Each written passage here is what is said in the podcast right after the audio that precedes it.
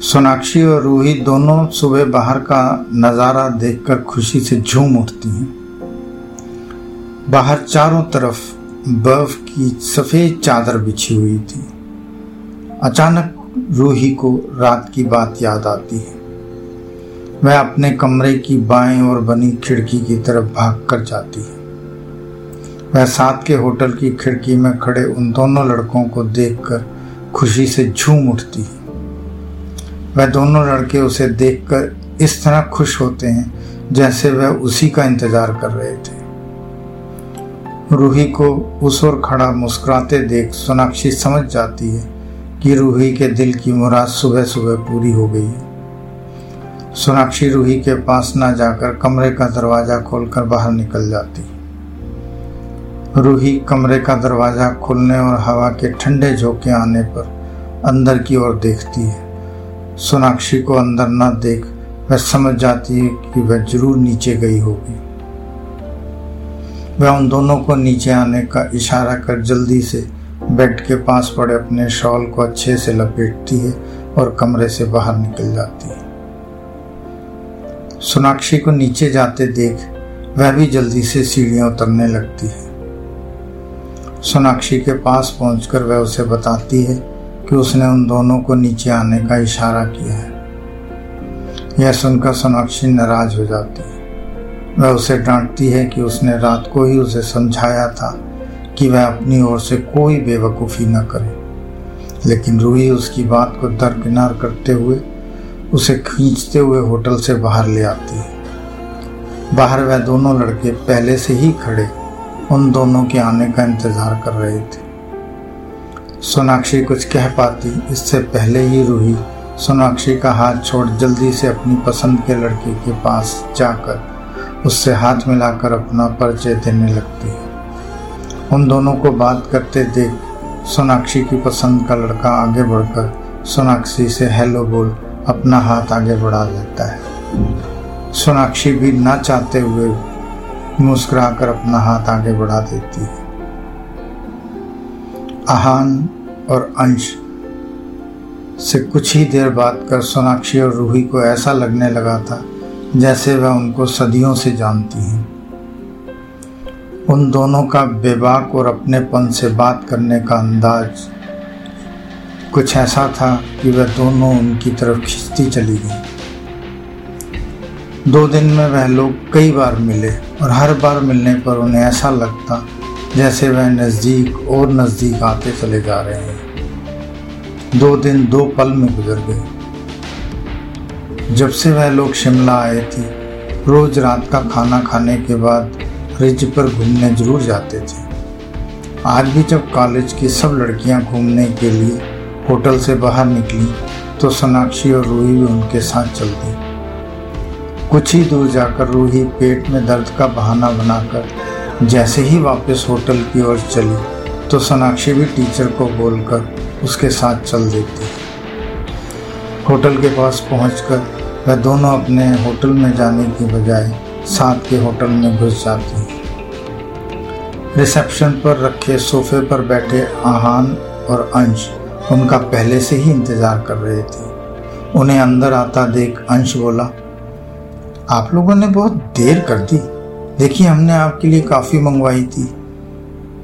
आपके इंतज़ार में वह भी रूट कर ठंडी हो गई। रूही चुटकी लेते हुए बोली, आप लोगों के होते हुए उसकी इतनी हिम्मत कैसे हुई? आहान हँसते हुए बोला, मैडम, हम ठहरे शरीफ आदमी, हमारी कौन सुनता है? सोनाक्षी मुस्कुराते हुए बोली, आप लोग बोलकर तो देखिए, सब सुनते हैं। बस अपनी बात मनवाना आना चाहिए। वो गम जोशी होनी चाहिए। आहान मुस्कुराते हुए बोला, लगता है हम लोग जवानी में ही बूढ़े हो चुके हैं। यह सुनकर सोनाक्षी हँसते हुए बोली हाँ लगता तो कुछ ऐसा ही है। यह सुनकर सब हंसने लगते हैं।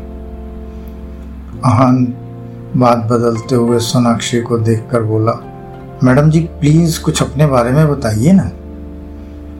कहान का गंभीर चेहरा देख सोनाक्षी मुस्कुराते हुए बोली, आपने सही पकड़ा है। मैं भी अभी यही सोच रही थी।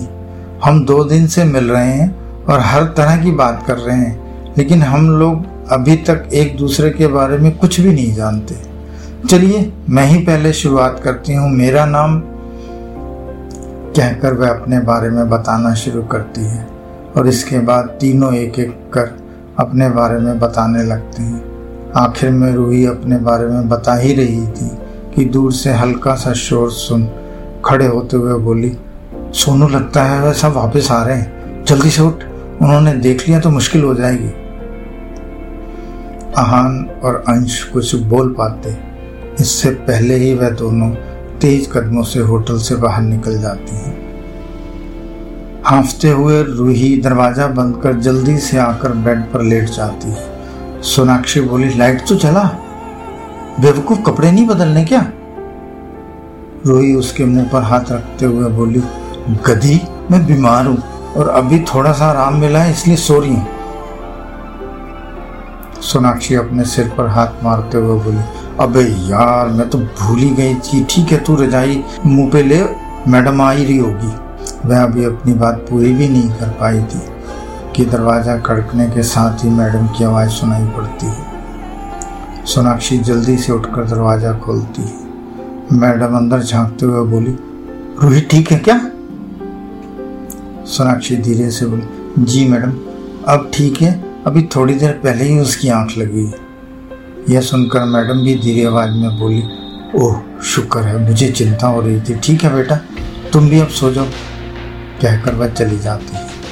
उसके जाते ही सोनाक्षी दरवाज़ा बंद कर भाग कर आती है और रूही पर आकर लेट जाती है। रूही छटपटाते हुए बोली, अबे मोटी, मेरी सांस गुम हो रही है।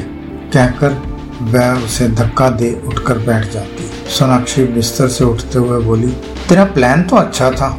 उन लोगों से बातचीत भी हो गई और हम पकड़े भी नहीं गए। रूही हाथ फैलाते हुए बोली बच्चे मेरे साथ रहेगी तो ऐसे ही ऐश करेगी। सोनाक्षी उसका कान पकड़ते हुए बोली, ये तो सब ठीक है और ये सब ठीक ही निकला कि वह दोनों जैसा हम सोचते थे वैसे ही निकले। लेकिन यार वो मुंबई में रहते हैं और हम दिल्ली में। ये बहुत गड़बड़ है। रोहित सोनाक्षी के कंधे पर हाथ रखते हुए बोली, डार्लिंग, आज के कंप्यूटर के युग में दूरी भी कोई दूरी है? हाँ जब हमारा बहुत दिल करेगा तो बुला लेंगे उन दोनों को और देखना वो भगे चले आएँगे। सोनाक्षी रूही के कंधे पर हाथ रख, उसे अपने साथ लेटाते हुए बोली, बेवकूफ़ लड़की, एक बात तो हम करना ही भूल गए। रूही लेटकर सोनाक्षी को अपनी ओर खींचते हुए बोली, अब क्या रह गया? सोनाक्षी रजाई उड़ते हुए बोली, ना तो उनका फ़ोन नंबर लिया और ना ही उनका कोई फेसबुक का आईडी। रूही बीच में ही बात काटते हुए बोली, मैडम, हमने परसों जाना है। अभी कल का दिन बाकी है। चिंता क्यों करती हो? मैं हूँ ना। कल करेंगे जुगाड़। अब सो जा। कहकर रूही पासा पलट कर लेट जाती है। सोनाक्षी कुछ देर तो रूही के बोलने का इंतज़ार करती है, लेकिन जब वह कुछ नहीं बोलती तो सोनाक्षी भी पासा पलट कर आँख बंद कर लेती है।